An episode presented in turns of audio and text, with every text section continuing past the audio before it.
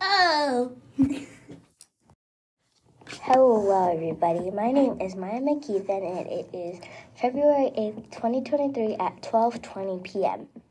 So today's topic we're going to be talking about is school dress code. What's the big deal about school dress codes is what you may be asking, but I have all the answers to your questions. These clips show students at Smithville Middle School protesting dress codes. As you can hear from this clip that I'm about to read, students are not happy with the dress code. And the first clip talks about how student dress codes invades students' rights. People should get rid of dress codes because people like to express themselves freely, like me. But I cannot do that because of the dress code. In a passage I read, it states freedom of speech actually covers more than the, just the words you say. It also protects your right to express yourself in other ways. That includes what you write, what you draw, and the way you dress and style your hair.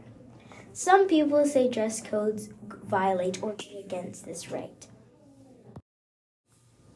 This paragraph shows that dress codes invades the students' rights. This clip was sent from Ulysses Hihi from Smithville Middle School. And that includes the whole podcast. I hope you enjoyed listening. and the big question is, what do you, you think you about? Think, I thought we were gonna do this soon. No, we're not. Oh so the big question is, what do you think about school dress codes?